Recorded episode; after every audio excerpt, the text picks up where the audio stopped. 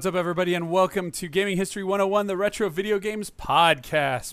I have one of your hosts. My name is Fred Rojas, and joining me today from apparently a Wham! Concert is Mr. Jamalais. How you doing, sir? I'm doing very good, Fred. I could have just listened to that entire song before we started the show. Oh, could you have? The chat is justifiably like, huh?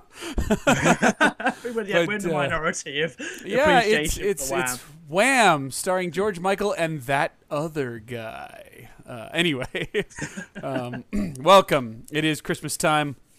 And we are doing a Christmas celebration episode. Now, again, this is a Christmas area kind of thing. We don't really put the political affiliation or the religious affiliation along with it. So if you do not celebrate Christmas, we hope you celebrate whatever it is you do, and we hope you also either get a day off or some sort of cool compensation like lunch at work or something like that in return for the holidays and tolerating those of us that do celebrate. So but one thing remains the fact, Jam, and this is even true in areas where Christmas is not celebrated, is that in a lot of countries, regardless of the holiday, around December 25th-ish, you will be having holiday sales, and it is a time for people to either purchase and or receive, different items, in our case, video games.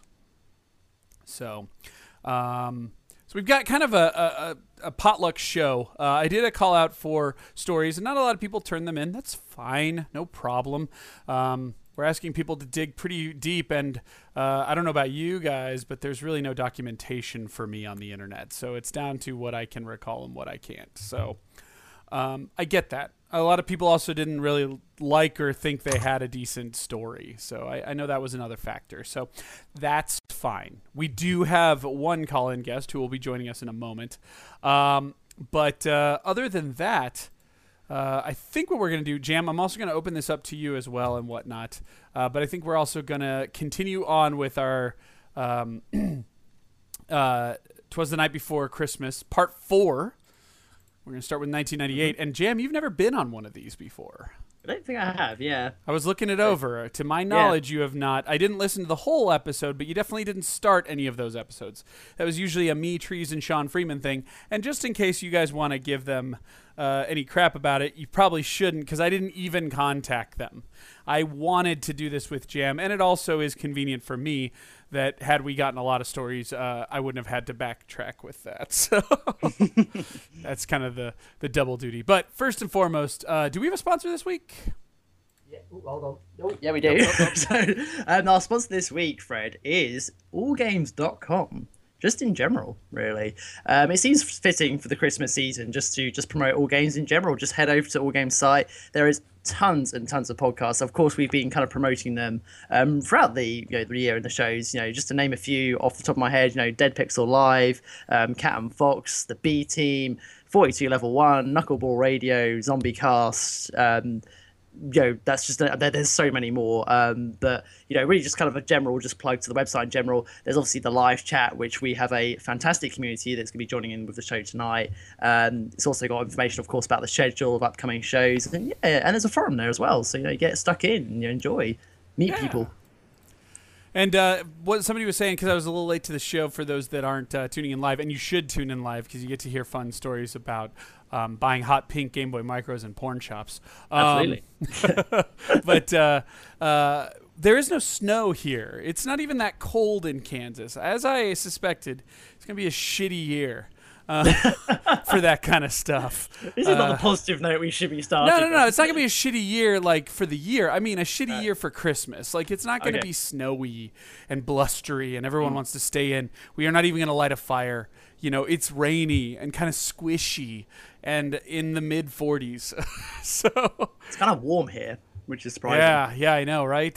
So I guess Armageddon's around the corner. Yeah. Waiting for the bugs to drop down. So thank you for everyone for tuning into the show before Armageddon. Yeah, we really appreciate that. Yeah, and I did, as per usual, or at least for the last couple of years, SieOne did send a fantastic holiday card. Yeah, I got that too. I'm guessing he sent it to you as well. This is amazing. This is absolutely amazing. Thank you yet again. And of course, this will be the CD art. But the CD art gets compacted down to 300 by 300, so I would highly recommend not using the CD art, but rather looking at the post art when I post it up on GamingHistory101.com. I will also be printing this out tomorrow, and putting it up on my fridge for all my relatives to see and whatnot, because this is fucking amazing. So thank you yet again. And Warner Brothers gave me a Christmas card. Warner Brothers Interactive. I don't know why. They didn't send me any games this year. Is it your Batman Arkham Knight season pass? Actually, yeah, right. Which I already have. But anyway, no, it's kind of standard, but it's just like nice and black with some hand-drawn snowflakes and a couple of like templated ones, and it says happy holidays in very interesting writing, almost like epic writing, kind of like old 40s Universal Studios writing, or Warner Brothers, be it the case. And it says, from your friends at Warner Brothers. I don't know who these friends are. This WBIE.PR doesn't sound like anybody I've met before. But and unlike SieOne's card, well, I appreciate it, Warner Brothers. You won't be making it to the to the fridge. You don't make the fridge. You don't make the fridge, Warner Brothers. Sounds like an honor to get on the fridge. Yeah, I need some something better.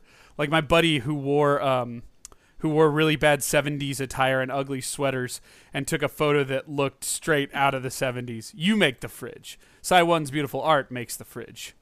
Brutal. Yeah, Voss is saying my grass is still green. It's blasphemous. Totally agree. Does your daughter's pictures make the fridge? Does my daughter's pictures? Yes. Yeah. Oh, there you go. Just the one. There's only one I can show off. It makes the fridge. The rest of that shit out the window. There's limited space on my fridge. It's only like huge. Anyway, you said it wasn't cold this Christmas. I know, right? The ice is in my heart. So all right, well, we're gonna kick this off because here we go. If you missed it on the extra credit, the Gaming History X extra credit we put out, I highly recommend it. But we are ending the Patreon campaign mostly because the goals of Patreon weren't being met there. There were some wonderful, generous individuals that were assisting us in keeping the site going, which is great. Mm-hmm. But they were kind of alone, and we weren't hitting any goals, so there's no perks. So it wasn't the right platform for what this site is trying to do, as I can tell. So while I thank everybody, I think we're going to go back to the fundraiser kind of thing once a year. Jam and I have toyed with the idea of maybe doing live broadcasts and whatnot. I'll be working with him to try to set that up so we can get it going. Maybe a 24-hour thing where we punish ourselves. That would be kind of fun. So we'll look into that. And once we hit our goal, then everything else will just go to Child's Play or something. We'll do something fun like that. But anyway, so if you are a patron, thank you very much. You have been contacted. Please check your messages. And if you are not, that's again, the Patreon page will remain. We're doing it on a per project basis, but if I never put another project again, it won't matter. And so there's that. So but just keep it in mind, nothing else will change. GH101 is going to be stronger than ever, and we've got lots of programming. You want to hear about that, listen to the GHX. So All right, well, real quick before we bring in our guest, is there a 24-hour Battletoads marathon? God damn it, SieOne. That would be fantastic, especially for Fred. I just wonder why he wants to watch me beat the arcade game for 24 hours, like over and over again. No, Sai, all I will say is, based off of the information I have, you may have the power to make something similar to that happen. Please be careful with the responsibility and strength you wield. And I'll leave it at that for now. But anyway, Jam, do you have any particularly strong Christmas stories you would like to tell? Specifically one. Yeah. Yeah. I came prepared just in case, but so I kind of had a few prepared, but I guess the one I can probably share which is quite an interesting one. Well, no, it's not really interesting at all, but I kind of used it this. Yeah, I don't know what you're about to say, but yeah, it is. Basically, I hinted this on our last extra credit episode that we did, which was the JHX one, where I kind of said that I'm a little bit of the kind of black sheep in my family, in the sense that my family is very into sports. They're really into rugby, Fred, and into football, or soccer, I should say, just for the American audience out there. But I'm not like the biggest fan of those. I kind of like throughout my childhood, I went to all the live games. I've been in that atmosphere. Like, the whole football hooligan, Fred, I've kind of lived that sort of stuff, you know. So I've been involved in that. I'm not getting into fight, although I don't know, I'm not going to talk about my past. She's not the place to do that. So you can share as much or as little as you wish, sir. Yeah, it's confessions time here.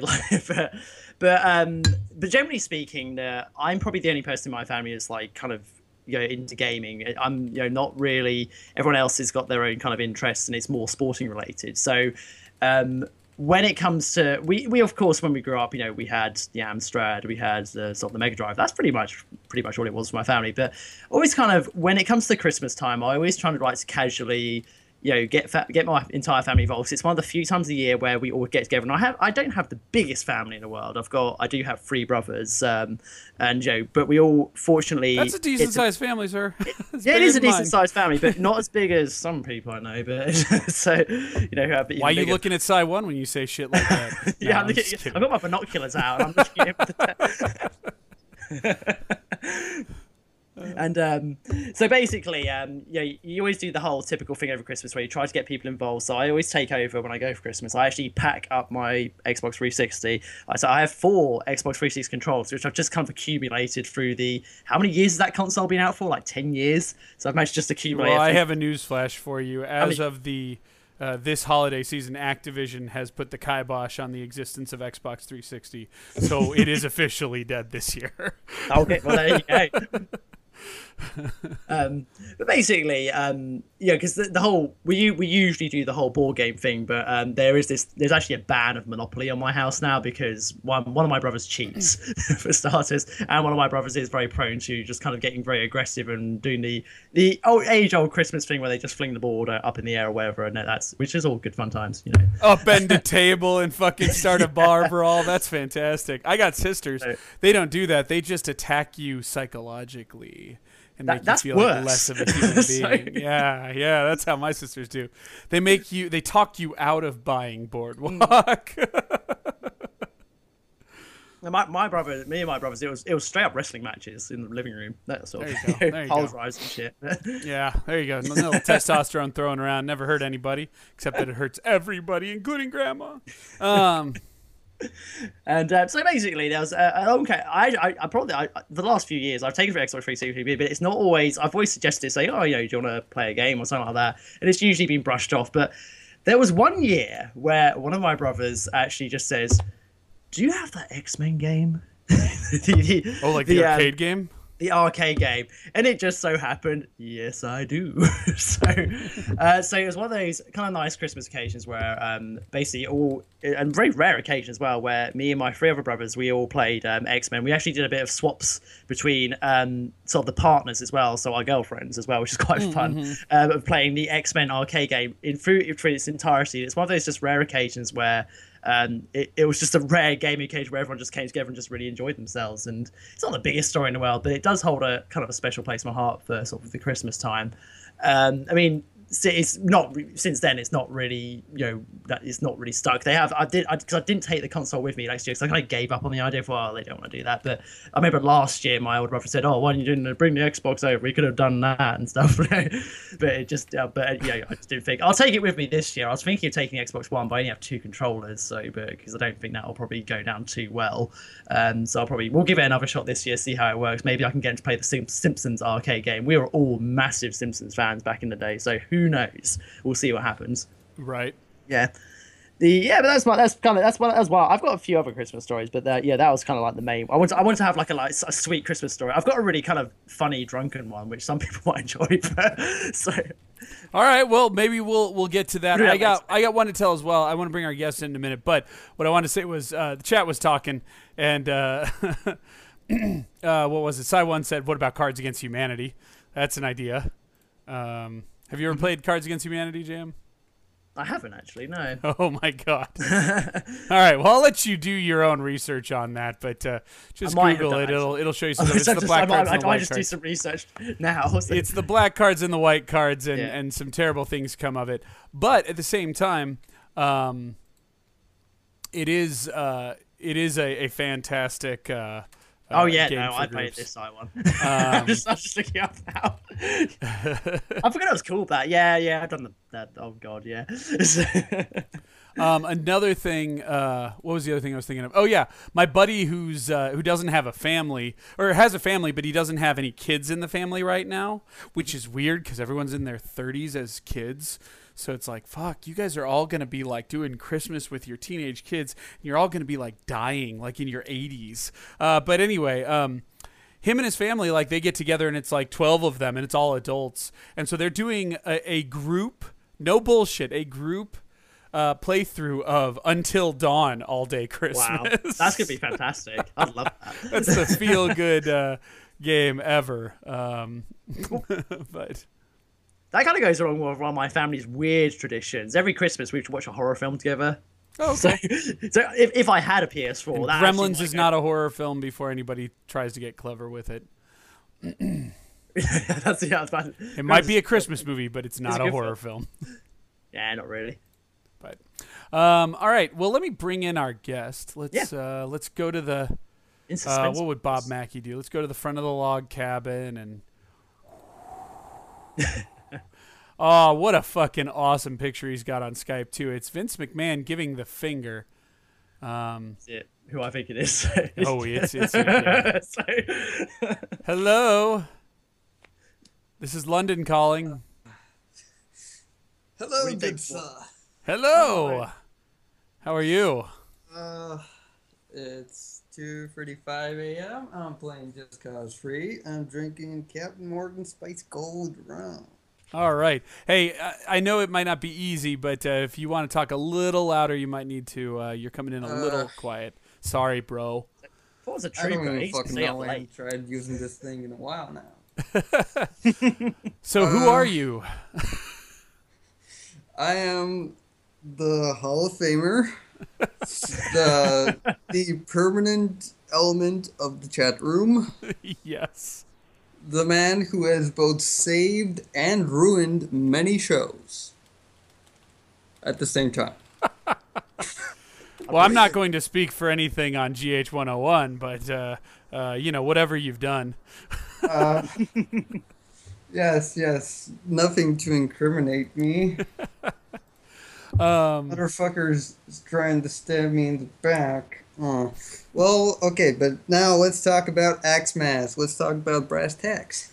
All right. Oh, well, who are you first? I think many will recognize you, but who are you, sir? I'm Fortengard. Welcome. The man who constantly bombs the chat room with zingers, but only some of them make it to the show. And well. I think it's mostly for the virgin ears of some of the people who are not yet indoctrinated. Indoctrinated. I like that. I love it. Yes, welcome to your indoctrination. Mind beams, Professor X. Okay, but honestly, I just called in because I like doing the call-ins generally. And I think this is common for all the people in the chat room right now, that we don't actually have much by way of story. Like, I have way more interesting New Year stories than I have Christmas stories. And even then, they don't have anything to do with gaming, really. That is something I'm starting to notice is less and less every year. There's less gaming stuff, although... I'm not going to lie. I have a sneaky suspicion. I can promise you I'm not going to get a single video game this year. I don't think I am. But I feel like I'm getting gaming-related gifts. The thing is, for me, my parents generally know that I like the video games, but even then, they don't know what the fuck do I like. Yeah, so, and I've seen a lot of that lately, and I'm not one of those people who talks to... people in stores about their purchasing decisions for their kids. Here in this country, they wouldn't even know where to start looking. Gotcha. Yeah. So the thing is, like, for more than a decade now, like, both for like birthdays and Christmas, I always get like just money. They're like, here's a handout, freeloader.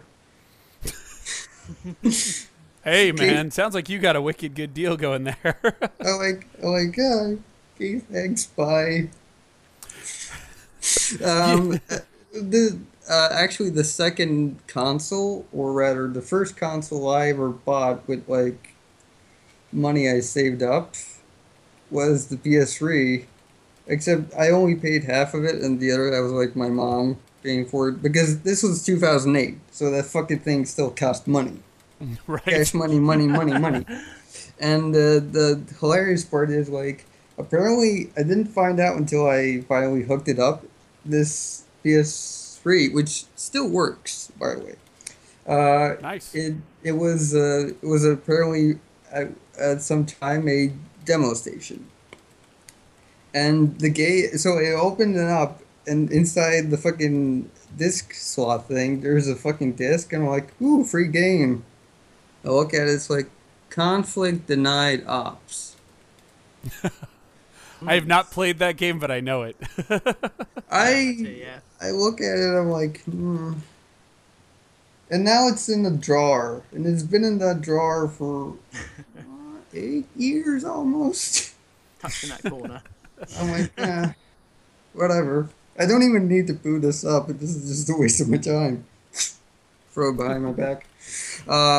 And, well, then the first two games I played on the PS3 proper were MGS4 and DMC4.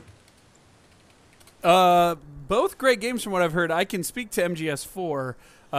Devil May Cry 4 sits along with the other three Devil May Cry games as one of my bigger sins of games I've never played.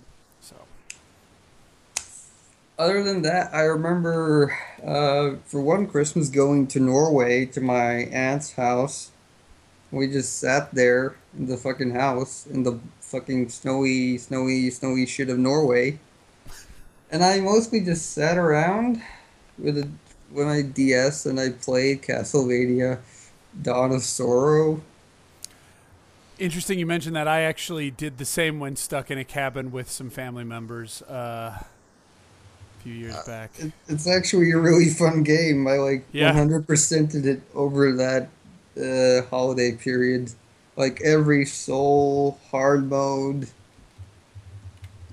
Dracula. I didn't go that far with it, but I did, because you get like a fake ending, don't you? Yeah, you get a fake ending, but there's actually like free endings, I think. And there's also like Julius mode, where you're like Julius, you're the super old rehashed sprite of Alucard, except he doesn't control as well.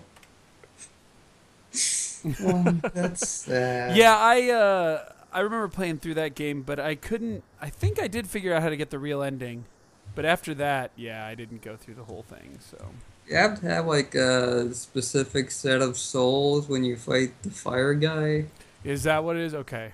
And then like Soma's like, no, evil be gone, and then he goes to like the basement and he fights this thing.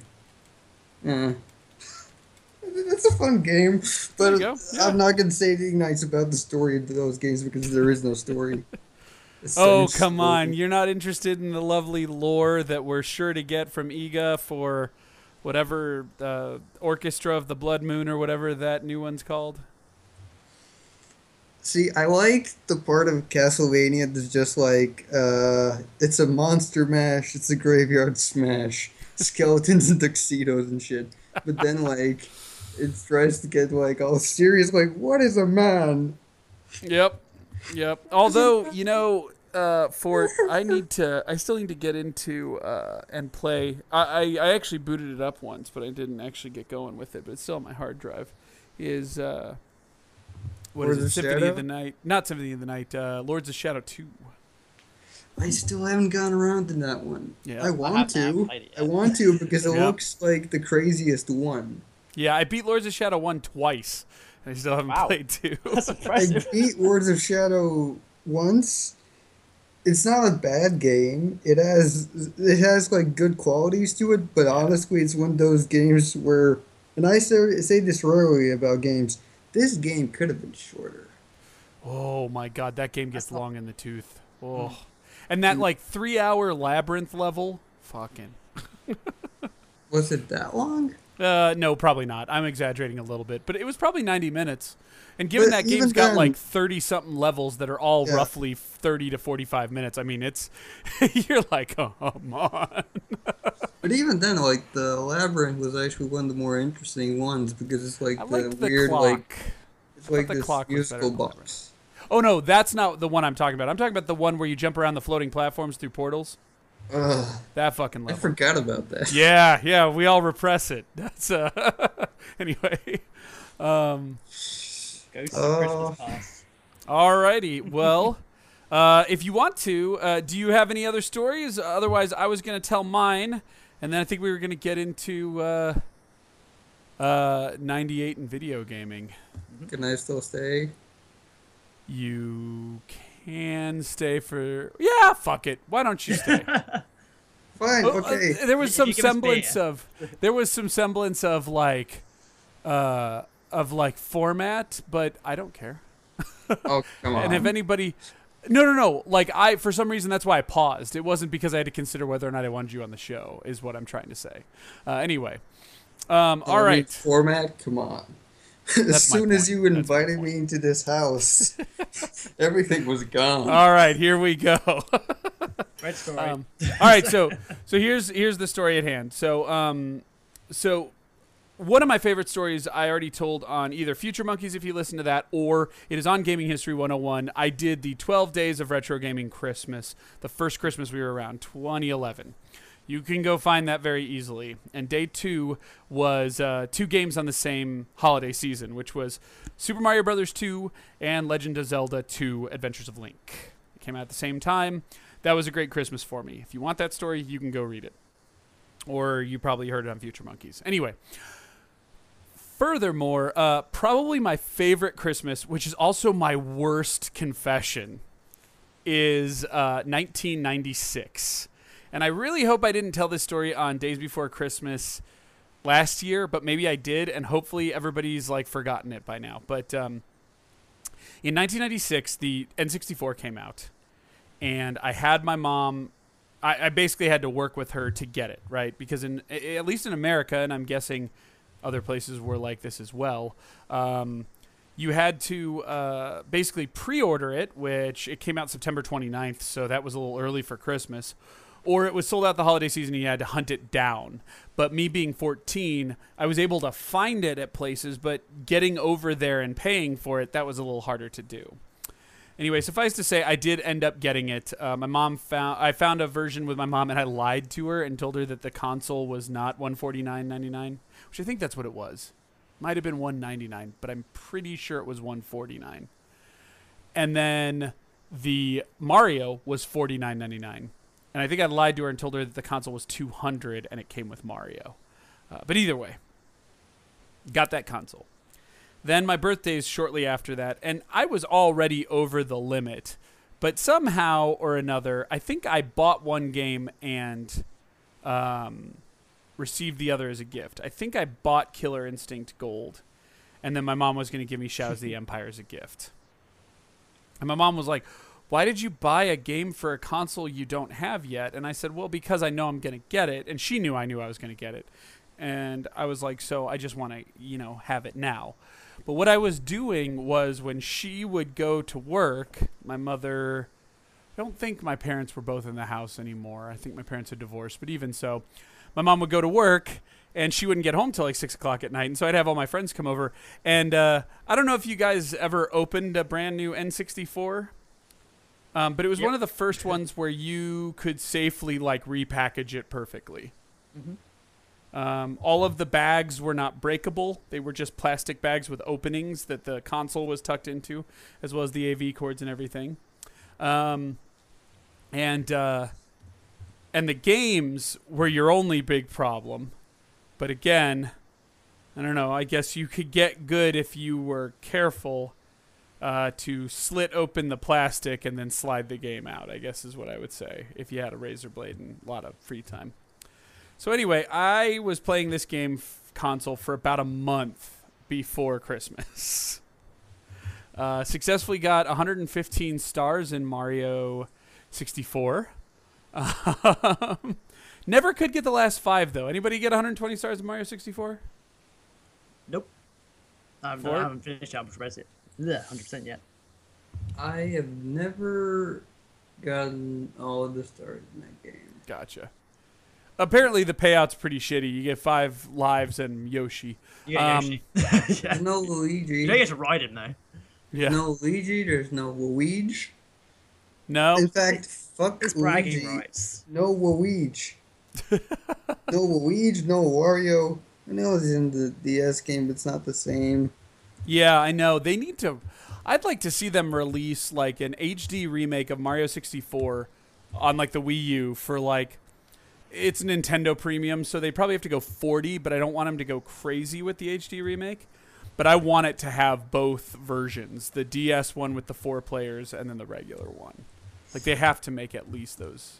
I think in a way that would actually be easier to do than the Zelda ones. Like, I think there's, like, less that you would need to redesign than the Zeldas. Yeah. You just need to, like, make everything look nice. And yeah, because I think those physics still hold up. Yeah, like, I actually, like, when I walk around a lot, I don't have a car, and I hate public transport, so I walk a lot. So I think a lot about, like, various stuff.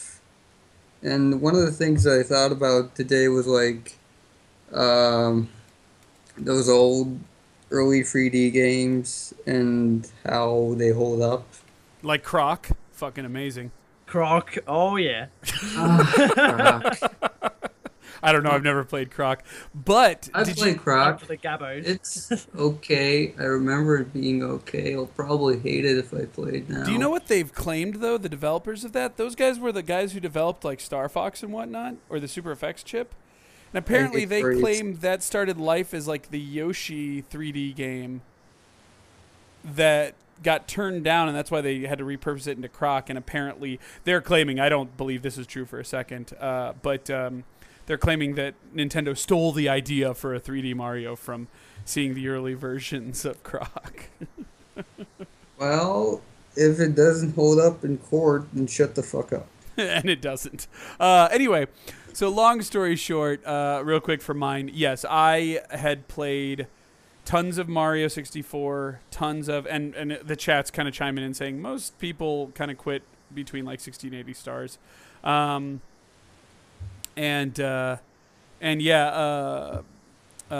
also brings up a good point, which is Wii U Virtual Console. They do have DS games, and the N64 one has already come over to Virtual Console. It has, on Wii U. So that does completely pretty much shoot down the idea that they'll ever bring it out. I hope you guys who are waiting for the Metroid Prime trilogy in HD also know that them re-releasing the Wii one as a digital one means it's never fucking coming to HD. Not, no. But anyway, but yeah, and I do remember one of those days, my mom came home from work early. Like, we were careful. We weren't fucking stupid. Like, my mom usually got home at 6 p.m. So... by like 5, we boxed everything up, put it back in the closet and everything. You know what I mean? Like, and when I say the closet, my mom didn't like stick it in the broom closet. This was up high on a shelf. We needed a chair and maybe a buddy's shoulders. And it was up by her shoes, so lots of things could get knocked down. So you had to make sure everything was in perfect place. And she wrapped it up in a big plastic trash bag, like a black trash bag. So it was kind of like 15 minutes getting everything back into its perfect position and stuffing it up there. And again, when you know it's moved... you sweat bullets, right? But when she doesn't know it's been touched, she doesn't think anything of it. But one time she came home early and she walked in the front door at like 4:30, and we're sitting there, me and 4 friends, all playing Killer Instinct Gold. And she walks in the front door and looks and sees us playing on the big screen and just goes, oh, hey, honey, you know what? And I'm like, oh, hey, mom. And I'm like, I put the controller behind my back and everything. But like the console was sitting out. Like it was very clear. It was on the floor and everything. She goes, hey. And she goes, hey, can you tell your friends, you know, I got home a little bit early today and I got a headache. Can you clean this all up and be good? And I said, sure.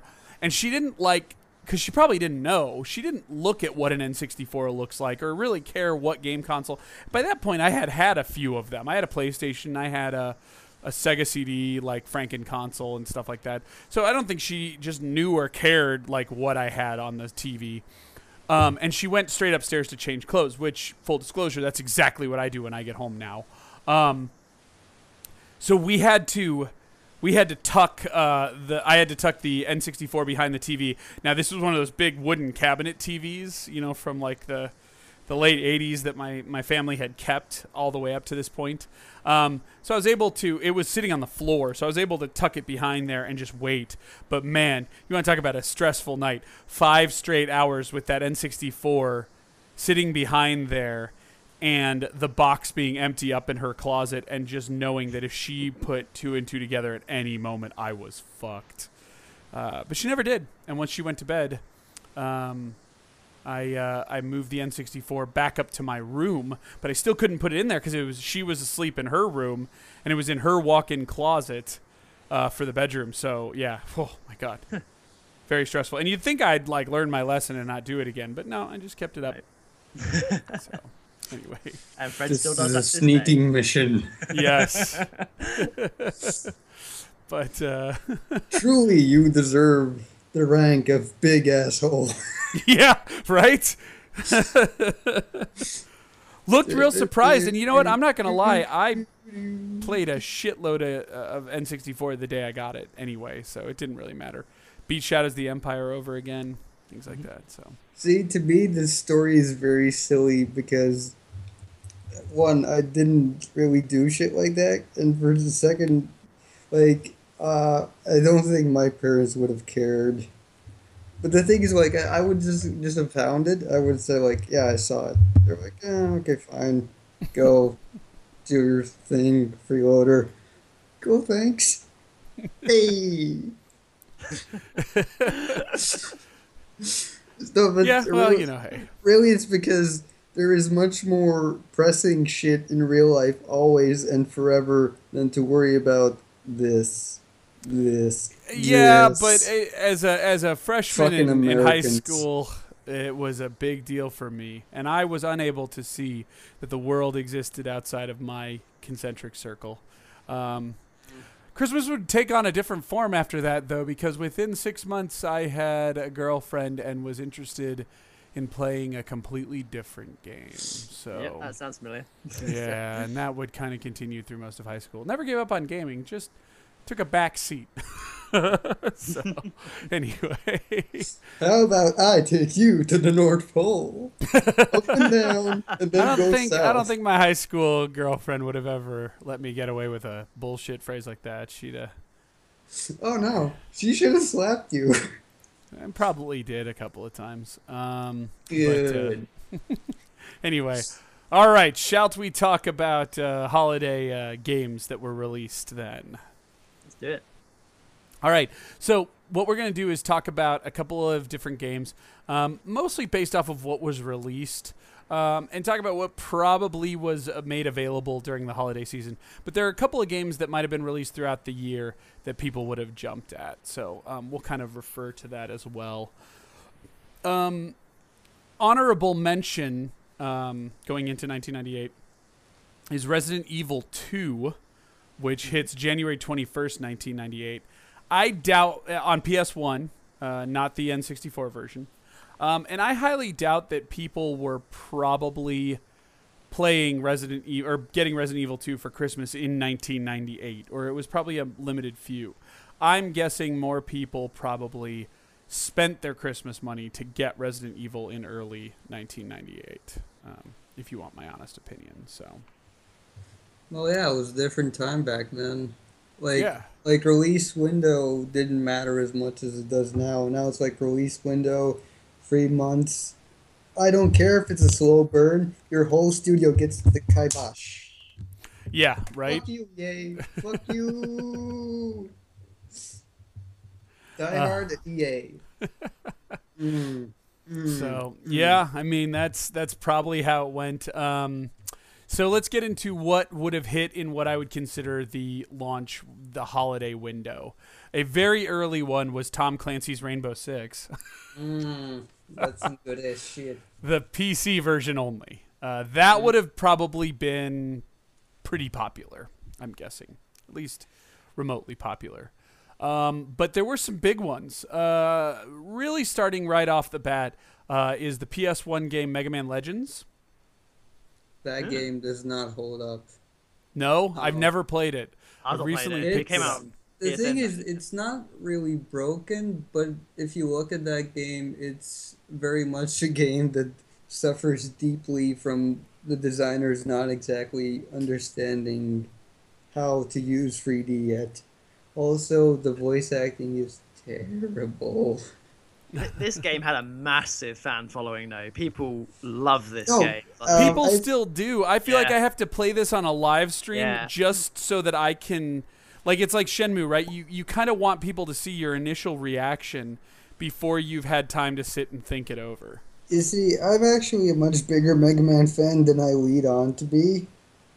And I have things to say about Mega Man Legends.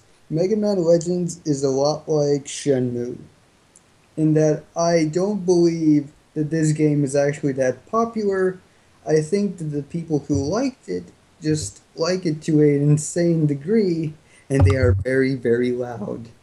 Fair enough. Here is a fair question. And Simon Belmont says there's also Mega Man 64. And I hope he excuses me when I say no, sir. no, like Mega Man Legends and Mega Man 64 might share a common thread. Well, they're the same game, except per 64 se. Is... Oh, you poor child. Oh, you poor child. You made the wrong choice.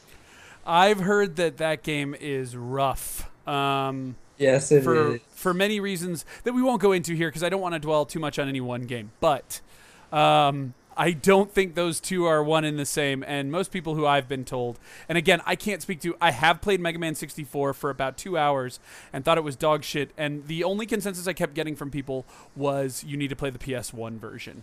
And I've been hearing that since. Again, recently picked up Mega Man Legends at... Midwest Gaming Classic, which is almost a year ago now, but so I'll probably play through that at some point. Here's my question for it.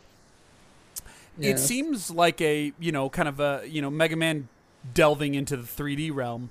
I don't believe that there's necessarily an overlap with fans of the 2D style and the 3D style. You can have an overlap, but I think that's circumstantial and not necessarily like your like for one will trigger a like for the other. Is that true or not true in your opinion?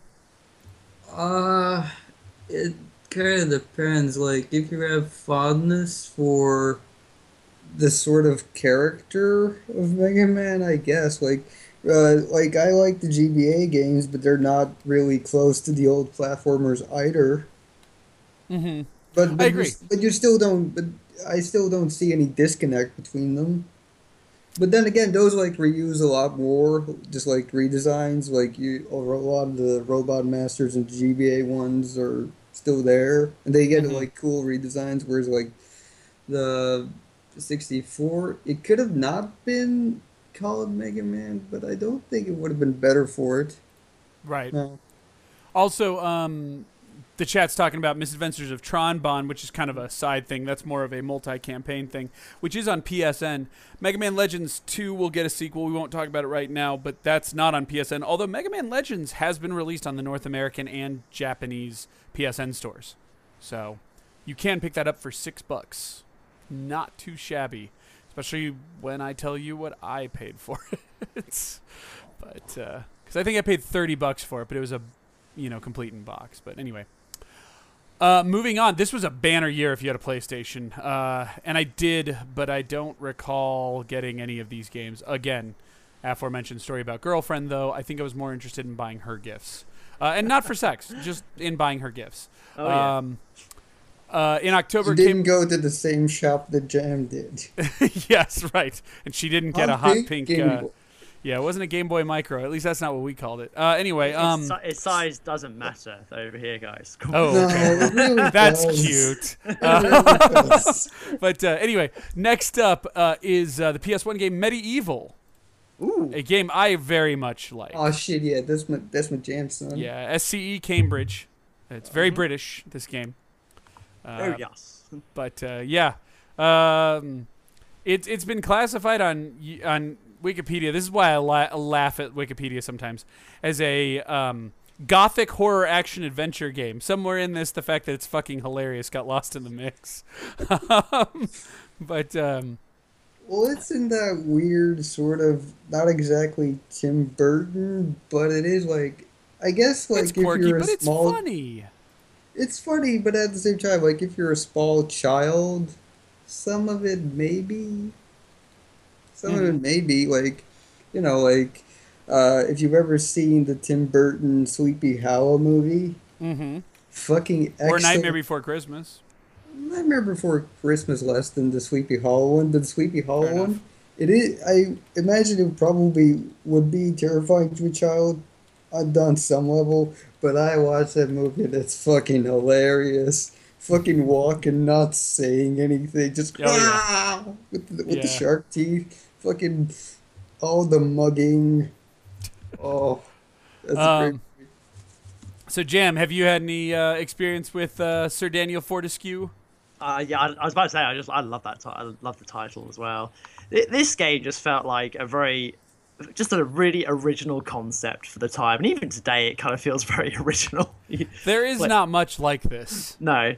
I really, really want them to bring it back, like, for real. Mm. They kind of did on PSP. Kind of, with Resurrection, but it was... It skated this line between being just an up-res and a remake, and it really didn't succeed at either. Yeah. I don't think this... They're careful. I think that game does Peter Molyneux better than Peter Molyneux does. I'll give you that. I'll give you that. Yeah, Medieval, if you guys haven't played it, I think it's on PSN. It is. Yes. Yeah, it's in all regions, too. I recommend it. It's a fun little game. It's unique.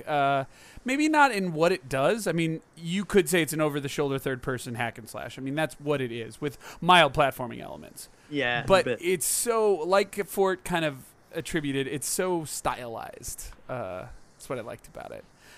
Doubt a lot of people got it for Christmas, though. But, no, this is one of those games that I just like stumbled on. I'm like flipping through the games. I'm like, ooh, this looks interesting. Yep. Two I can tell you definitely were given as Christmas presents are the next two. First one being Metal Gear Solid. Yeah, I don't think we need to go too much into Metal Gear, but if anybody wants to, I mean, we've done Metal Gear a lot, but I know a lot of people got this for Christmas. I don't know anyone who got this for Christmas. I did not get this. I did not. I knew a lot of friends who had rented it or played it. Rentals were pretty easy to find, and then, and then wanted it for Christmas. So in a way, it actually is kind of Christmassy. All the snowy and and Snake runs around with a Santa hat on all the time. Of course, yeah, it was released the year after, Fred, in Europe. That's why nobody got it for Christmas over here. There we go. Yes, I should point out this is American-centric. Yeah. I'm sorry. This was back in the time when release dates didn't pack it in so close. Yeah. Now, here is one that works. Those were dark times. I don't miss that time period. That one-year hiatus between releases for Europe and America? Yeah. Mm. All right, this next one, though, came out worldwide this year, and I think may have been Christmas presents, which is Spyro the Dragon. Oh, yeah. Although that's not the best one. Well, but that was the only one that existed at this time. I know, but I'm like, oh, yeah, oh, wait. How about you, Jam? I rented this. This was definitely close to Christmas round here, but I know I didn't get it for Christmas particularly. Kind of wish I did, actually, because this would have been a fantastic Christmas present. I mean, especially for your kids, yeah. And speaking of, like, the way like medieval was like this weird and funny thing. Mm-hmm. Spyro Dragon 1 is actually like, I remember playing as a kid and thinking, what the hell is this? This is out there. Like, the first boss is a fucking scarecrow that turns out to be a sheep on stilts.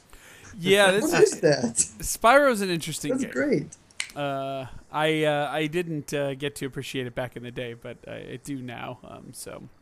Actually, last year we appreciated it. I think it was it when we did it again. I think it was this year. This year we did the Spyro trilogy. Yeah, we did. Yeah, we did the whole lot.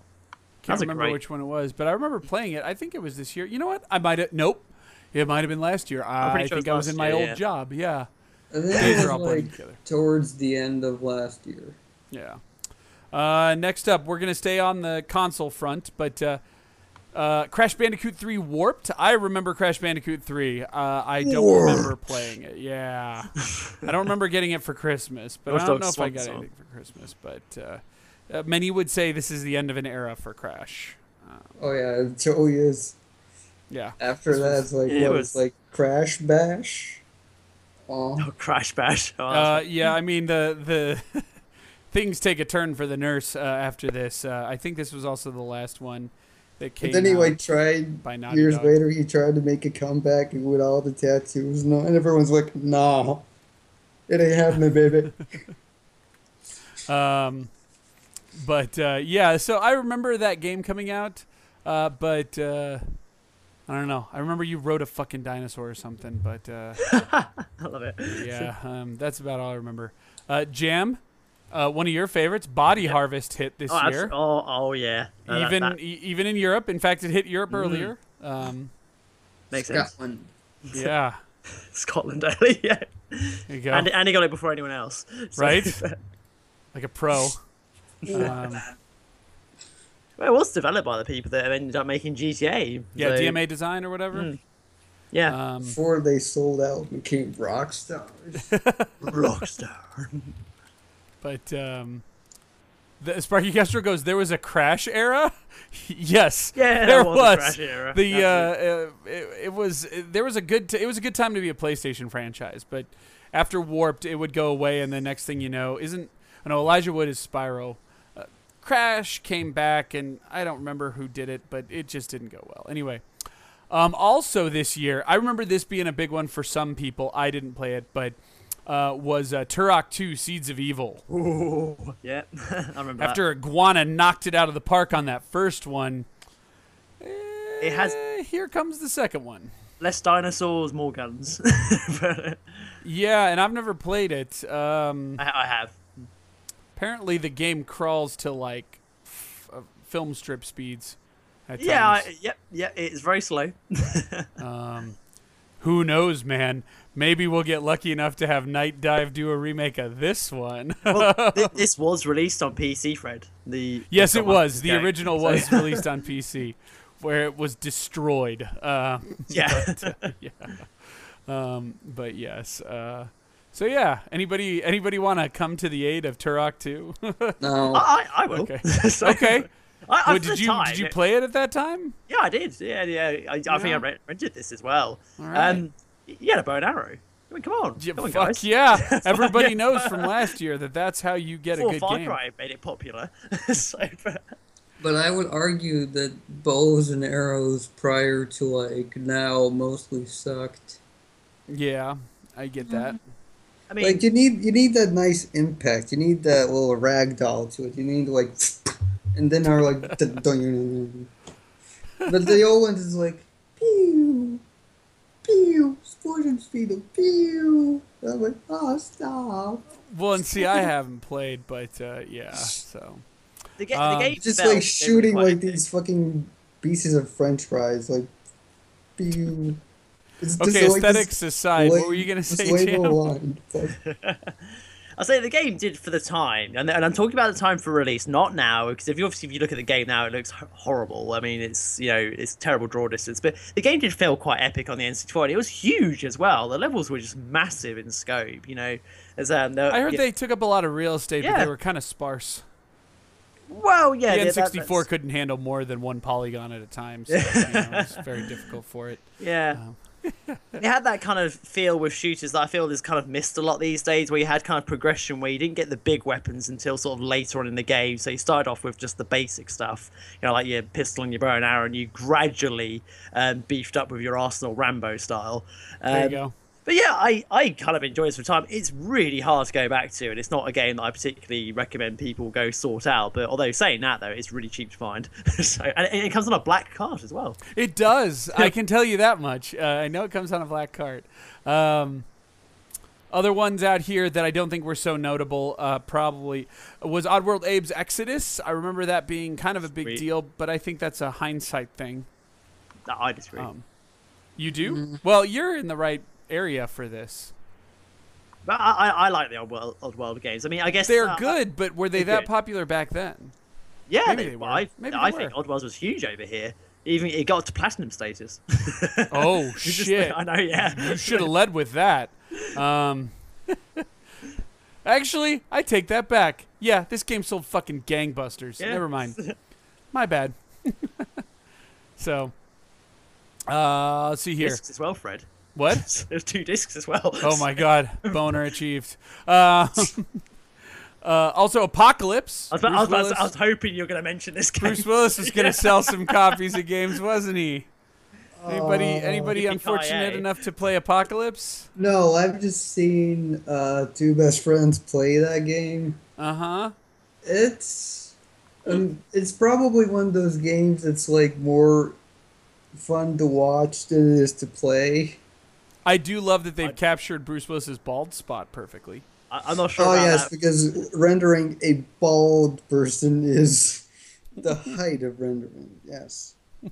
Do you remember the trailers for this game? Do you remember they said Apocalypse with Bruce Willis? Yes.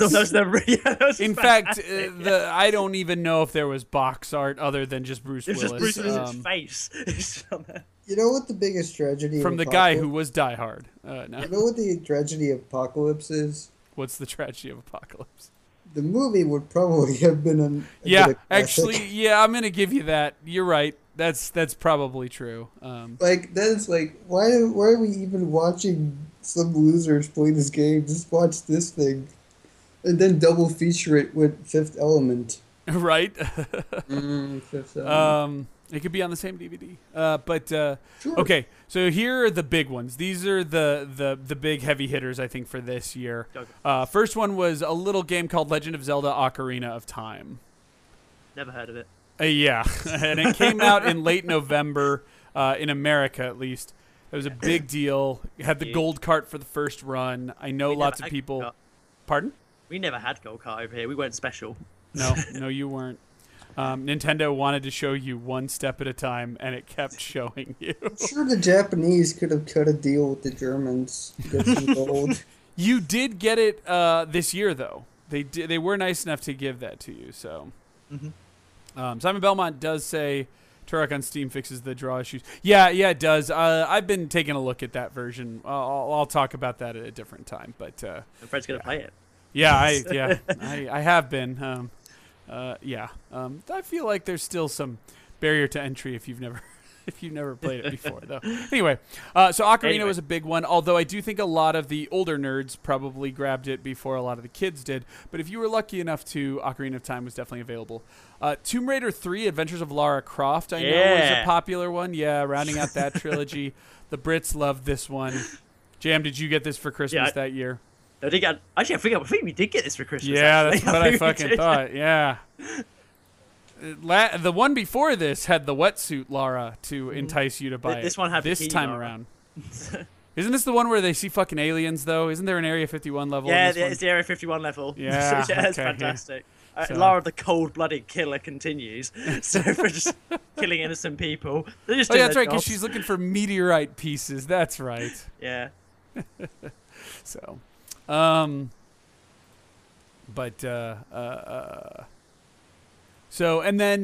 see, what was the other one that I knew? Oh, Rogue Squadron. I bought this for myself. I had a job at the time. I remember buying this for myself. I don't know if it was very popular with the kids, but maybe it was.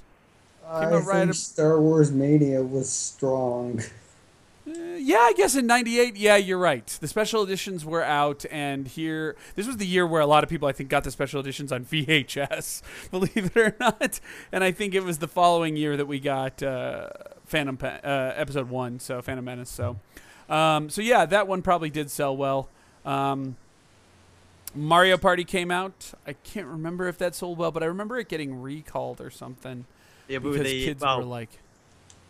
I'm not sure the car was really cool. I think it's the controllers in terms of the... Here we go. Destroying your hand. So. Yeah. The mini cart... Sorry, the mini games required you to rotate the controller's analog stick. And kids were doing this so crazy in order to beat the computer that there were blisters, friction burns, and lacerations as a result. Oh, lovely. 90 complaints went into the New York Attorney General's office. And while no one sued, Nintendo did offer gloves to anyone who filed a complaint that cost the upwards of $80 million. So I played it. It's a fucking board game. Were they power gloves? Not quite. In fact, they might have barely been cloth. Okay, I have something to tell you about Mario Party. Okay. They've been playing it wrong. The hidden potential of Mario Party is as a drinking game. We call it... but most 8-year-olds aren't playing a drinking game. Yeah, fine. But the thing is, like, I think most of the people who buy Nintendo games these days are just man-children. So just go do it. It's called Mario Retardy. Oh. Yeah. All right.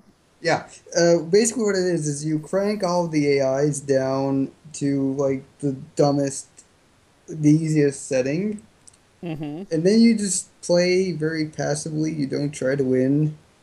And you just watch the AIs. You know, the Namco game, Pac-Man Fever. The rubber banding and the RNG just go apeshit. It's magical. Nice. Costin says, I had Rogue Squadron demo on my Pentium 2 PC. Oh, my God. Yeah. I think that thing was up to like 700 megahertz or something at that time. No, it wasn't. Maybe it was only 500 megahertz. But anyway,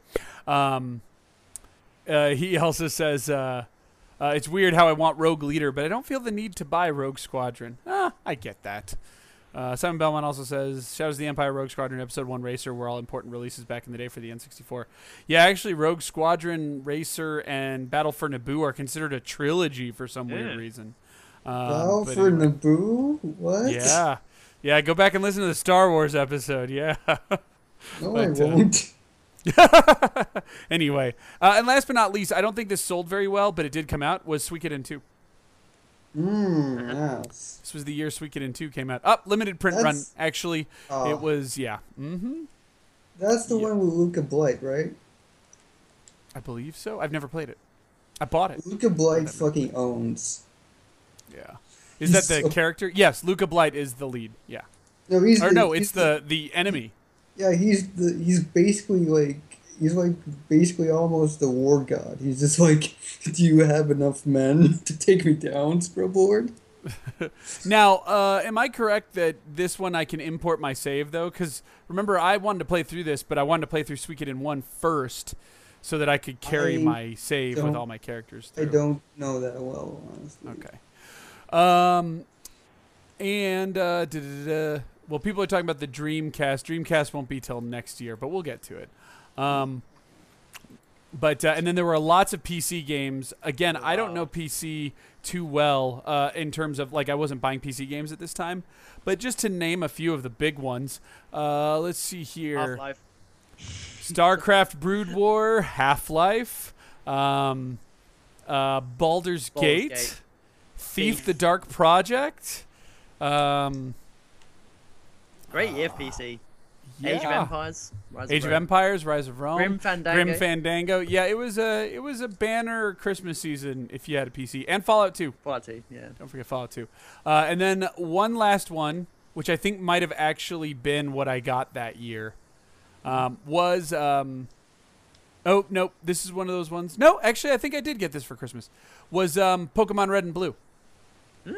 Came out holiday season this year. Yeah.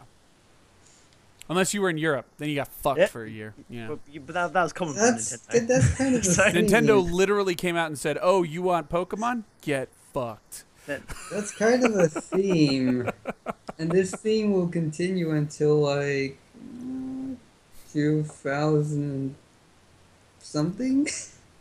Until modern day. So like, pack it in, kids. This run is far from over. This is going to be the theme of at least the next 5 years. And there's one other game I haven't brought up specifically because I wanted to bring it up right now and make fun of it. I'm serious. And then we'll talk about some of the hardware stuff. But is Trespasser? Oh, do you all know what Trespasser is? Is that the Jurassic Park? Yes, it is, and I have it. I have it in my possession. You're holding it right now. I'm trying to. I'm reaching into the back.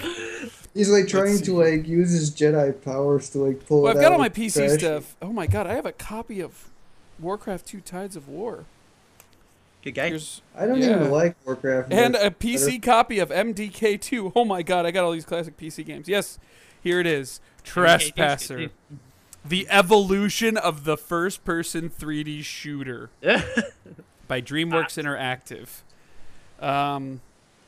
Yes, anyway, Trespasser is a first-person shooter with, like, the Quake-style engine. Like, it had fully rendered 3D, and it was you in Jurassic Park fucking shit up. Let's see. I got the instruction manual. Let's see if I can get a fun little... Here we go. Didn't they also kind of make it a big gimmick out of the fact that it had, like, physics? Yes. Oh, my God. This has the best physics, but hold on. Great stacking. Yes. So it says, "Where am I? Your journey begins 1 year after the events of the failed InGen expedition. Site B lies in ruins, and InGen's dream of reviving the dinosaurs is dead. John Hammond has published a memoir, a history of the InGen Corporation, but the public is skeptical about the truth of this mysterious tale. While vacationing in Costa Rica... You decide to head to the island. You decide to head to the island and see what you can find. Shortly after you take off on your way to Site B, a freak accident in the cockpit sends your plane spiraling into the Pacific, and you awaken on a beautiful sandy beach in a lush tropical island known as Site B." Anyway, so the physics in this are hilarious. Sometimes you will pick up a crate or shoot it with a gun and nothing will happen. Other times you will hit, like, you will throw a rock at a raptor and it will fly off into the sunset. It is absolutely amazing. That sounds like Skyrim. Yes, if I can find an environment for which to actually play this, oh, that would be great. I need to look into Windows 98 emulation. But, yeah, Trespasser. Wasn't that game kind of notorious as hard to run? Yes, Trespasser is very hard to run, as is the other game I mentioned, the Magic the Gathering, Duels of the Planewalker, Microprose game. These are pretty hard to run. Like, wow, I didn't even know with emulators and stuff. Magic the Gathering game even existed. Yeah, well, yeah, it did. And you get to play the core set. It's got the core set, Arabian Nights, The Dark, and The Legends. And Antiquities.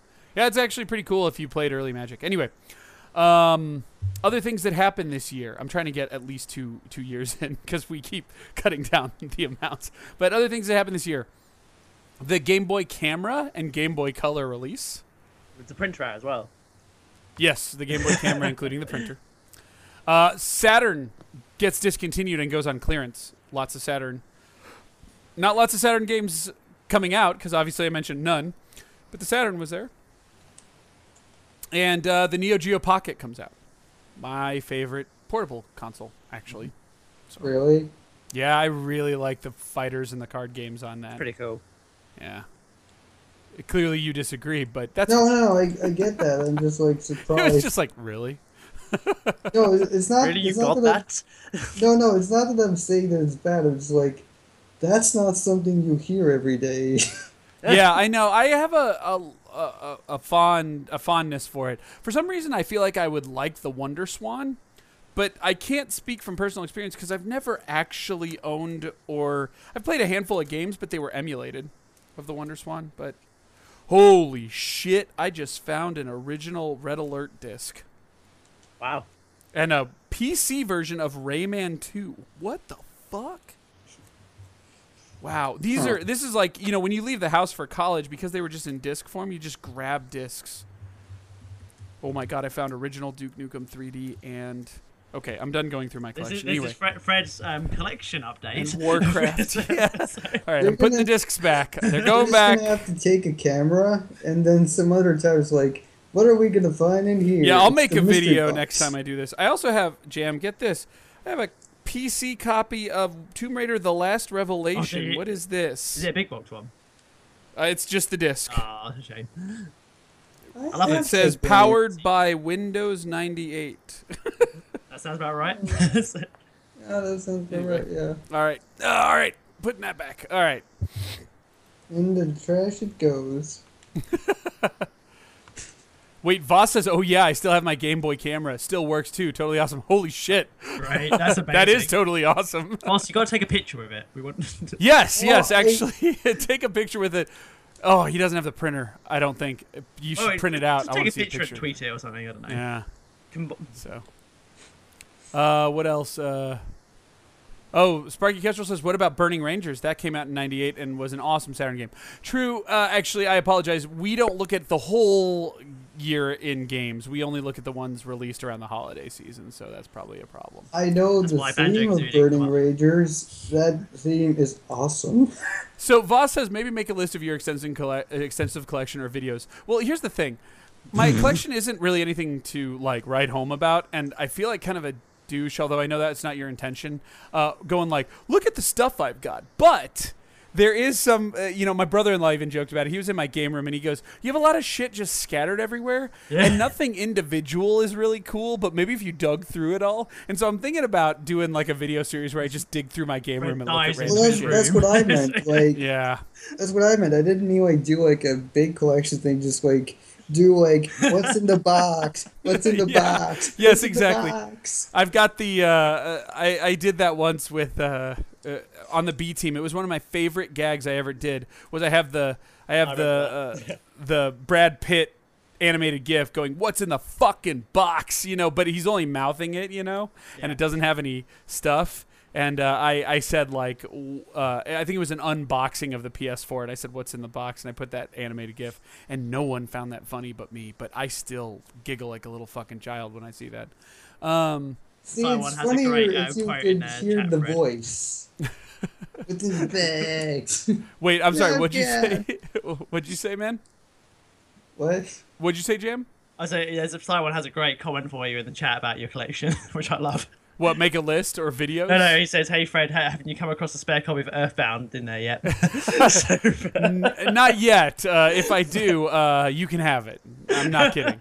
I actually don't even have an original copy of Earthbound. I only have the Wii U version, and before that, I emulated the shit out of it. But anyway, so Yogi and Sparky are talking about Burning Rangers. Now, I think you guys have actually already talked about it, but I have to know, so pardon me while I jump on eBay. Which, by the way, while I've got you on, Fort, I wanted your thoughts on this. I almost pulled the trigger on a Jaguar CD. Why? Just because... wow, Burning Rangers is $350 fucking dollars on the US I only version. Know one thing about Burning Rangers. Oh, the Japanese one is $25. Hey, guys, can I play the Japanese version of this? Tell me it's a shmup or something. It's like a game about firefighting. Like wait, what? Weird, yeah, from what I understand, it's like this weird, like... Oh, that means I'm going to need the English copy, right? I don't know. All I know is that it has, like, both a Japanese and a American theme song, and both of those songs are, like... actually great, just like wow. The guy who like belts the theme in English, like wow, he gave it his all. It's like good on you, man. Good on you. Actually, I'm not gonna lie. I could burn it, but it seems like a waste. Although since it costs about the same as Panzer Dragoon Saga, another game that also came out in '98, maybe I shouldn't feel bad about it, but it did have quite a bit of speech, which taught you the game. Okay. Then, yeah, I'll probably just burn it. I know it's bad, but fuck it. I'm not going to make some fucking nerd rich instead of, you know, just playing the game. Anyway, all right, let's jump into 1999. Do you guys think we can get through this? Maybe. Me neither. But we're going to try. So, all right, are you ready? We have Saturn, or sorry, Dreamcast games this time. Yeah. Hot diggity, all five of them. Yeah. First and foremost, we have actually a decent, just pow pow pow, is Sonic Adventure, Soul Calibur. Ooh. Yeah, right, right, and sorry, it's coming, and Rayman 2: The Great Escape. Nope, shit. Wrong year. Never mind. Backing it up. Backing in. There was one other one. Where is it? Oh, Japanese copy of Shenmue. Yeah, no. Yeah, so it looks like actually there, like he said, like Fortengard said, very few. The only two I see around the holiday season, and really the only two period, is Zombies Revenge. Is Sonic Adventure and Soul Calibur. Wait, what? Zombies Revenge? Is that the one you're looking for? Is Zombies Revenge out on Dreamcast? Apparently it's out, at least in North America, it's out on the 31st of December. Oh, I wouldn't trust that. And that's after Christmas, so no. Yeah, I think that's it. Zombies Revenge? Oh, wait. Zombie Revenge is a light gun shooter. Oh, you haven't seen this? It's not light gun shooter, is it? It's that sort of action game. You're thinking of House of the Dead. No, I'm not thinking of House of the Dead. I'm fairly certain it's a light gun game. No, I don't think it is. Fuck. It's a beat 'em up. It's a beat 'em up? Yeah. What game am I thinking of? So I'm not thinking of House of the Dead, I promise you. But, yeah. Oh, Power Stone? Power Stone was that year? Probably was, actually. If it was, I'm looking. No, it was not. Maybe in Japan. Maybe in Japan. You got to understand, I'm looking domestic, but here, I'll double check it. I got to double check it. Power Stone was 1999. Fuck. Wait. Fuck. Yeah, it was. It was Power Stone. Yeah. Who wants to handle the 3D arena fighting game known as Power Stone? Oh, that game's fantastic. Wasn't it? Yeah. I really like it. Free crystals. Yeah. I like the transformations. I like the robot guy who's like the main guy. He actually, for once, was like a main guy who was kind of cool. Like I was always the cat girl, even though she was from Darkstalkers. I think it was the same person, was it? Yeah, I think it was, really? Wasn't it? No, it wasn't. I think so. Oh. No, it wasn't, but it might as well be. Okay. She looked awful close. Hold on. Now I gotta look this up. Yeah, I mean, there was also an anime. It was a Capcom game, but. Fuck. Yeah, I'm wondering who I'm thinking of. Wow, I haven't played this game in a while. Now I want to pick this fucking thing up. Screw bringing Street Fighter back. Street Fighter 5. Bring back Power Stone. Power Stone 3, please. Oh, you know what? I'm mistaking. Yeah, no, it was actually I'm thinking of Ryoma, and she was not a cat. She was kind of a ninja. But anyway. What's the same Felicia? Felicia is the right character, but yes, that's he's got the character. Well, no, but that's who I was referencing. He's right about that. But yeah. Yeah, I could have told you that. I was just like, no, she has nothing to do with Power Stone. I know Capcom well. Voss said they revisited Power Stone on the PSP remake. There was a PSP remake. It was that compiles Power Stone 1 and 2. No kidding. I have a better question. What was on PSP? Good point. Like lots of Capcom classic arcade stuff was always on that. Yogi says Power Stone had to be early on because I remember buying it being a system seller for me. Maybe I played the import first. No, you did not. It was Power Stone. Although, is it sad that the big thing I wanted was that Sega Classics collection, which just had the 6 arcade games that we had been sold so many times in the past all in one disc? I think it came free on the Dreamcast for that holiday bundle. Remember, it had like Golden Axe and Super Hang-On and all that shit.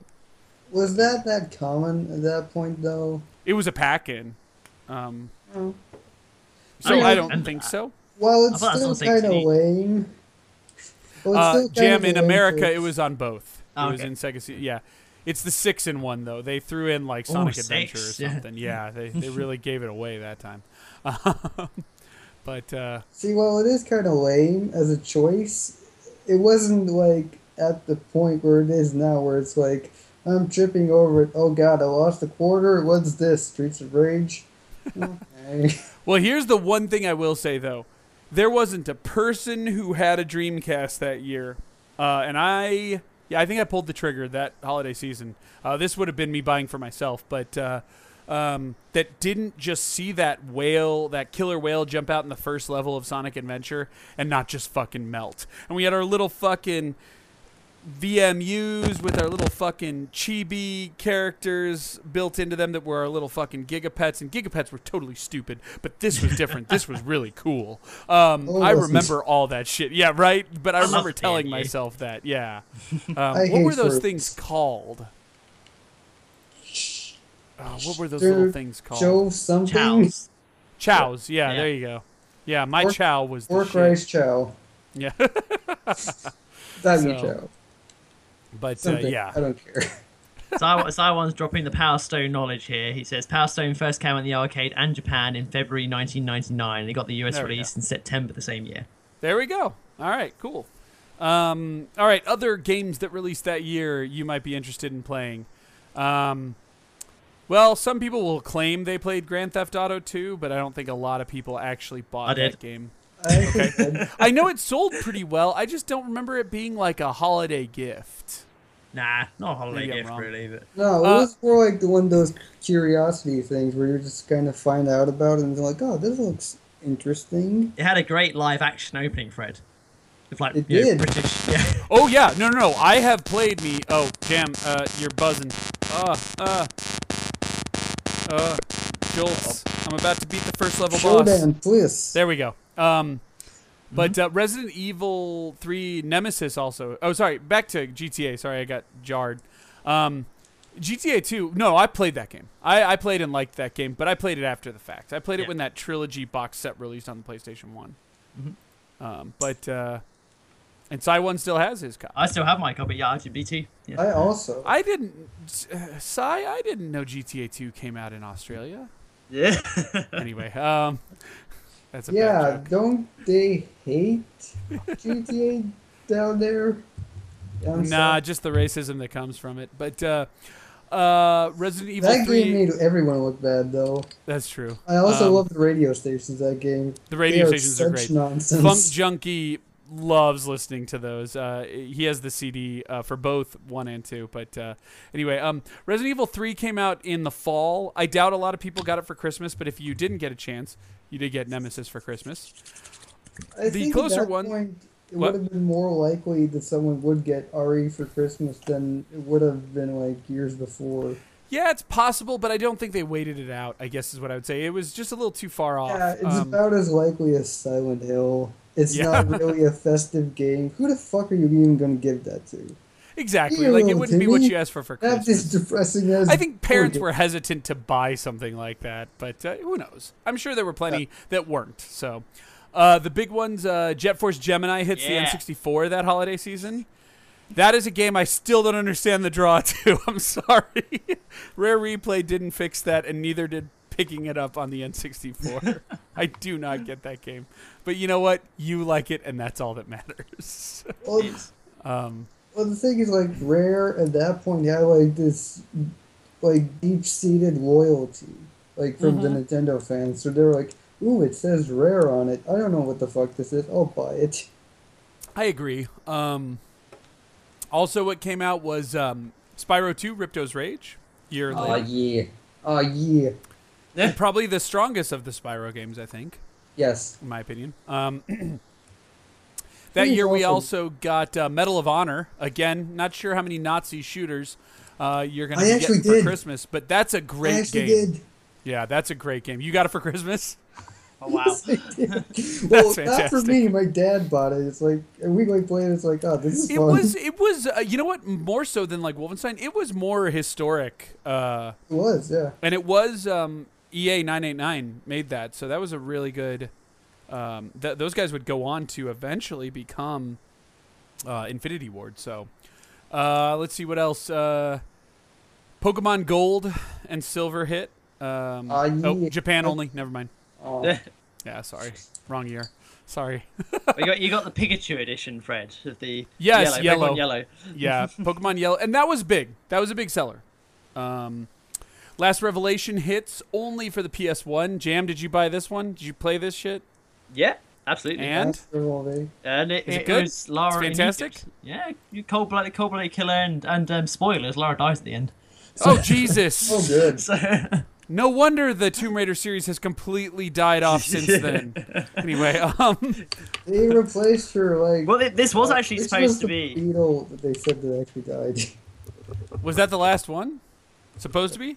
It was supposed to be the last... Core wanted it to be the last one. Is this the one that everybody hates? No, some people consider this the best, actually, of the series. So what's the one everyone universally... Ah! Dark Angel. Dark Angel's the one I think You're buzzing, man. You're buzzing. Help us, Jim. Oh, there we go. You're good. You're good. Donkey Kong 64. This was huge. I don't care what anybody says. This was fucking huge. And that was about it outside of PC. I mean, maybe people want to mention like South Park Chef's Love Shack and Rally. I mean, I guess those were popular, but let's sound balls. Yeah, yeah. I know I was super psyched about Sonic the Hedgehog Pocket Adventure, and then super pissed when I found out it was a Neo Geo Pocket Color version of fucking Sonic 2. Oh, god damn it! Still pissed about that. It was a good port, but that's not what I wanted. Anyway, wash down that salt with some eggnog. It's festive time. Oh, Last Revelation. Yeah. Okay. Yeah, Dark Angel. What's the one I'm thinking of, Jam? What's the one that was on, like, the one where everybody was, like, universally, like, this game was shit? Angel of Darkness on PS2. Thank you. Angel of Darkness, not Dark Angel. Sorry. Mm-hmm. All right. But on PC, it was a banner fucking year. It really was. So... Early on, you get Homeworld. I still like Homeworld. Like, that is a great game. The HD remakes on Steam were great. I played them, but I didn't review them. Also, you got... Hold on. Oh, The Longest Journey. Mm-hmm. You guys remember that game? Mm-hmm. Yes. Or Fort? Fort, something tells me you either like or hate The Longest Journey. I... just don't care about it. I'm like, oh, okay. I stepped on the last... Yeah, it's a huge existential, like, point-and-click adventure if people aren't familiar with it. It is on GOG. See, it is before the time period where these, like, pretentious masturbatory games became sort of a standard. So I can't hate it too much, but at the same time, it's like, yeah, you're making a video game. Stop pretending you're not. Yeah, like, sorry, it is definitely a very... how do I say this? Semi-pretentious game, I guess. And actually, if you don't actually want to play the game, because it is quite long, it's on GOG, and it's perfectly playable. Actually, our friends over at Watch Out for Fireballs did a really good dissection of it. A very self-aware dissection of it, by the way. Anyway...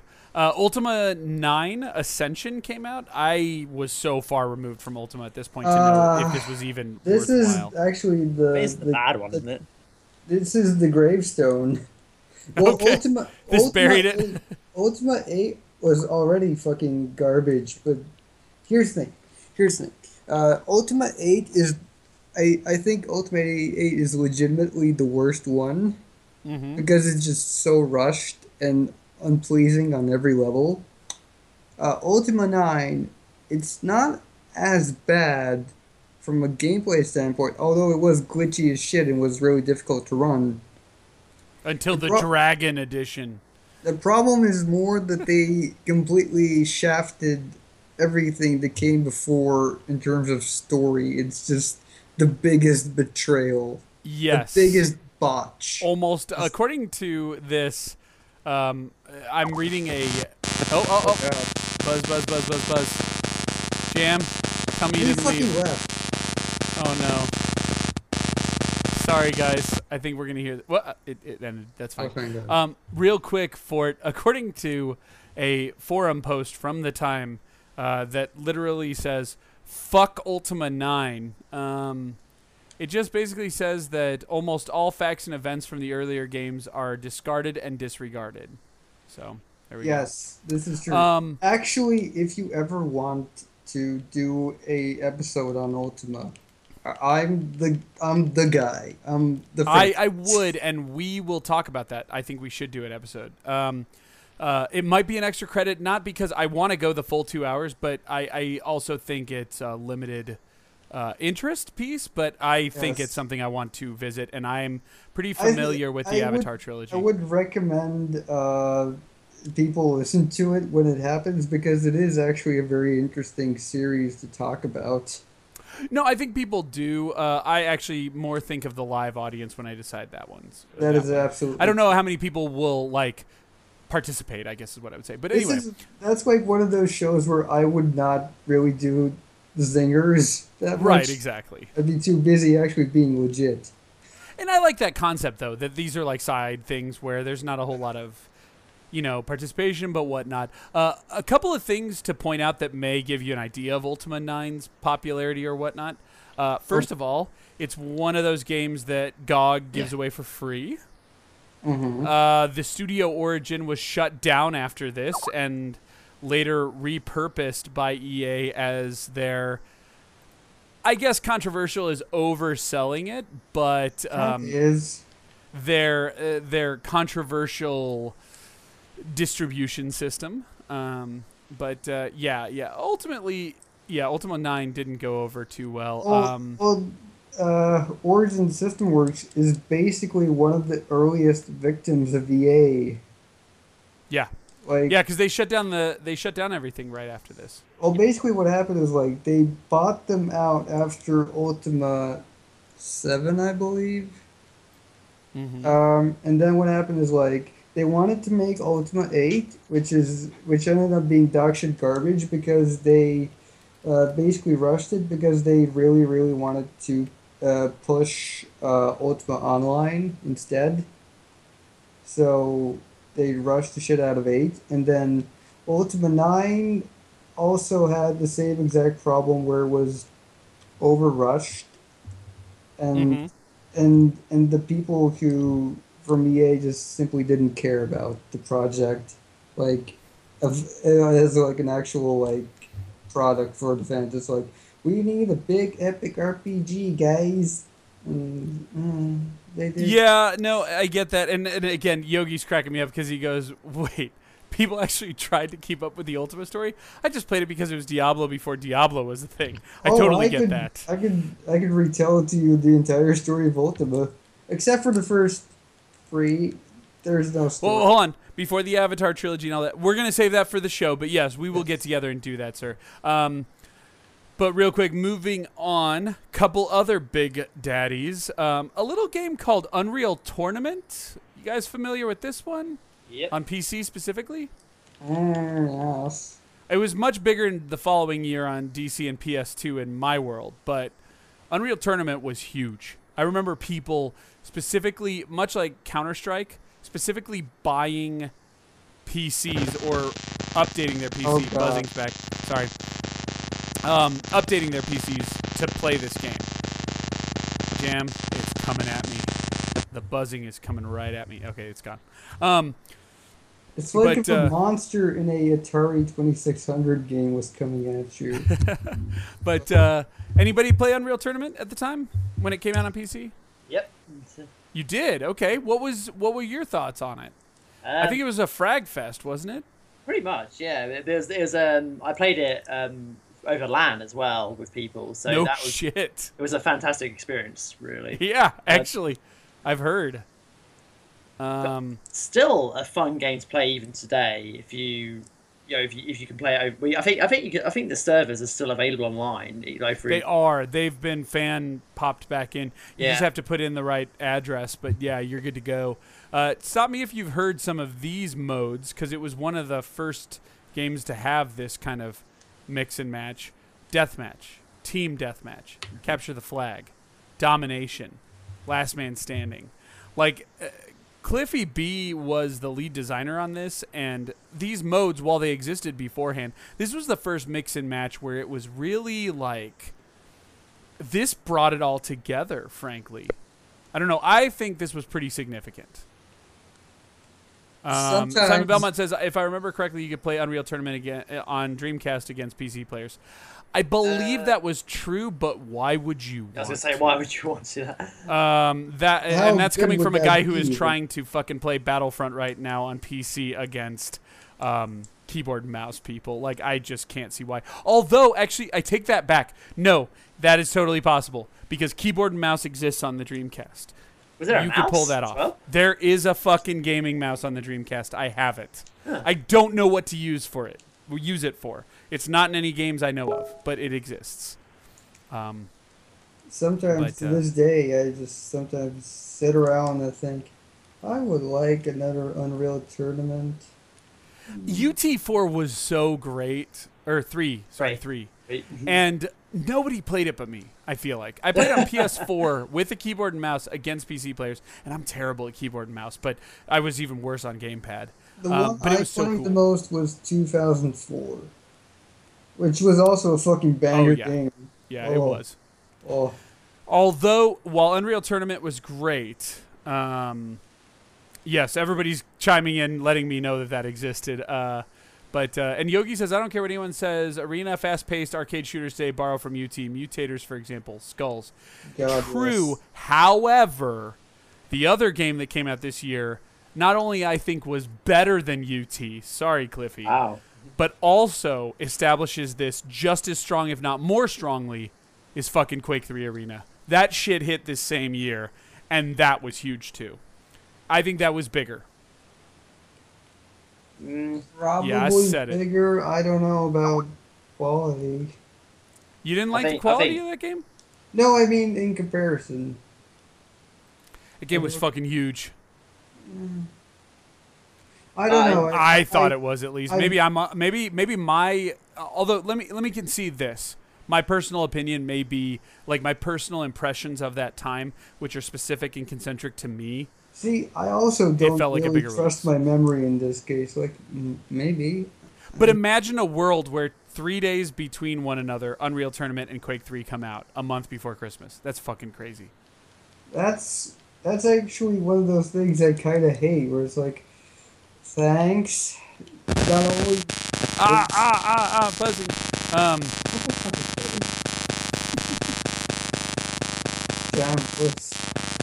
Wait.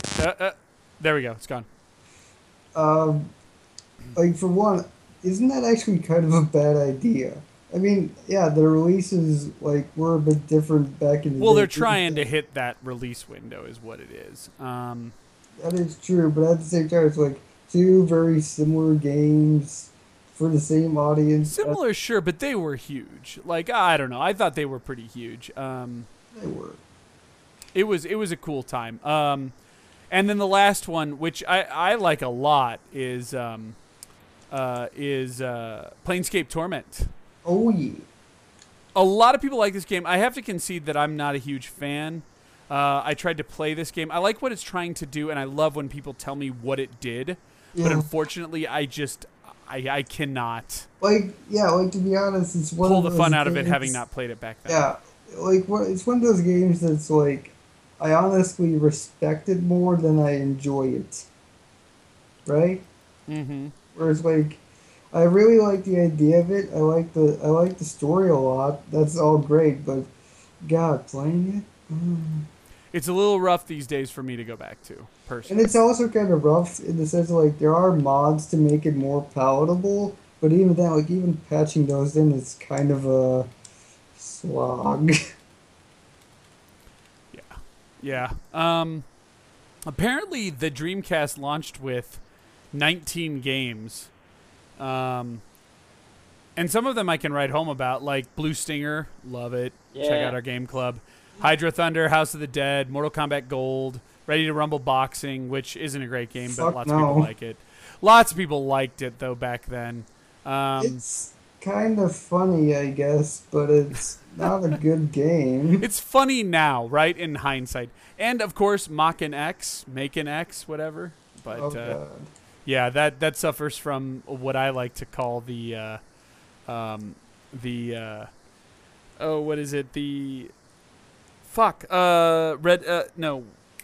Steel problem, where the concept's great, but it doesn't work when you play it.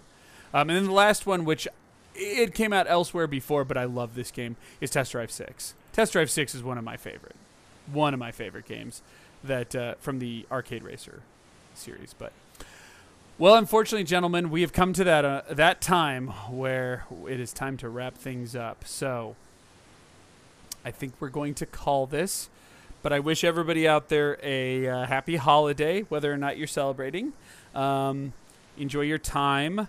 We got lots of fun shit coming out. And next week, we've got a pretty special surprise, but I want to run it by Jam first. So I'm not going to mention it right now, but I will say I think lots of people will be pleased about what I want to do for next week's show.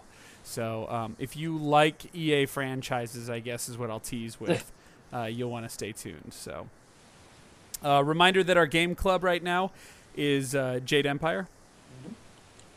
So, and Jam. Yep. I'm rounding out 8 hours on that game. Oh, well, I'm getting there. Yeah. Getting there. I don't understand that combat too well, but I'm getting there. Slowly but surely. Mm-hmm. Have you got to Imperial City yet? I am at Imperial City, yes. Are you? So, there you go. Anyway, anybody else want to pimp or say anything before we move on?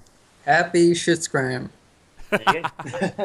All right. Well, until next week, this is Fred with Jam, and thanking Fort for joining us, saying peace out. You can find us at GamingHistory101.com. You can find us on Jam. We're buzzing. Find us on allgames.com every Tuesday night, 7 p.m. Eastern Standard Time. Come join the lovely chatters and everything. And chatters, you will want to come in next week, including you, Fort. And just saying, I know the Knights of the Old Republic KOTOR episode isn't up. Don't worry, guys. Show goes up tomorrow. This show goes up tomorrow. KOTOR goes up Thursday morning. It's done. It's going up. It's just Jam got done with Battlefront slightly before I did. So anyway, with that, I say peace out.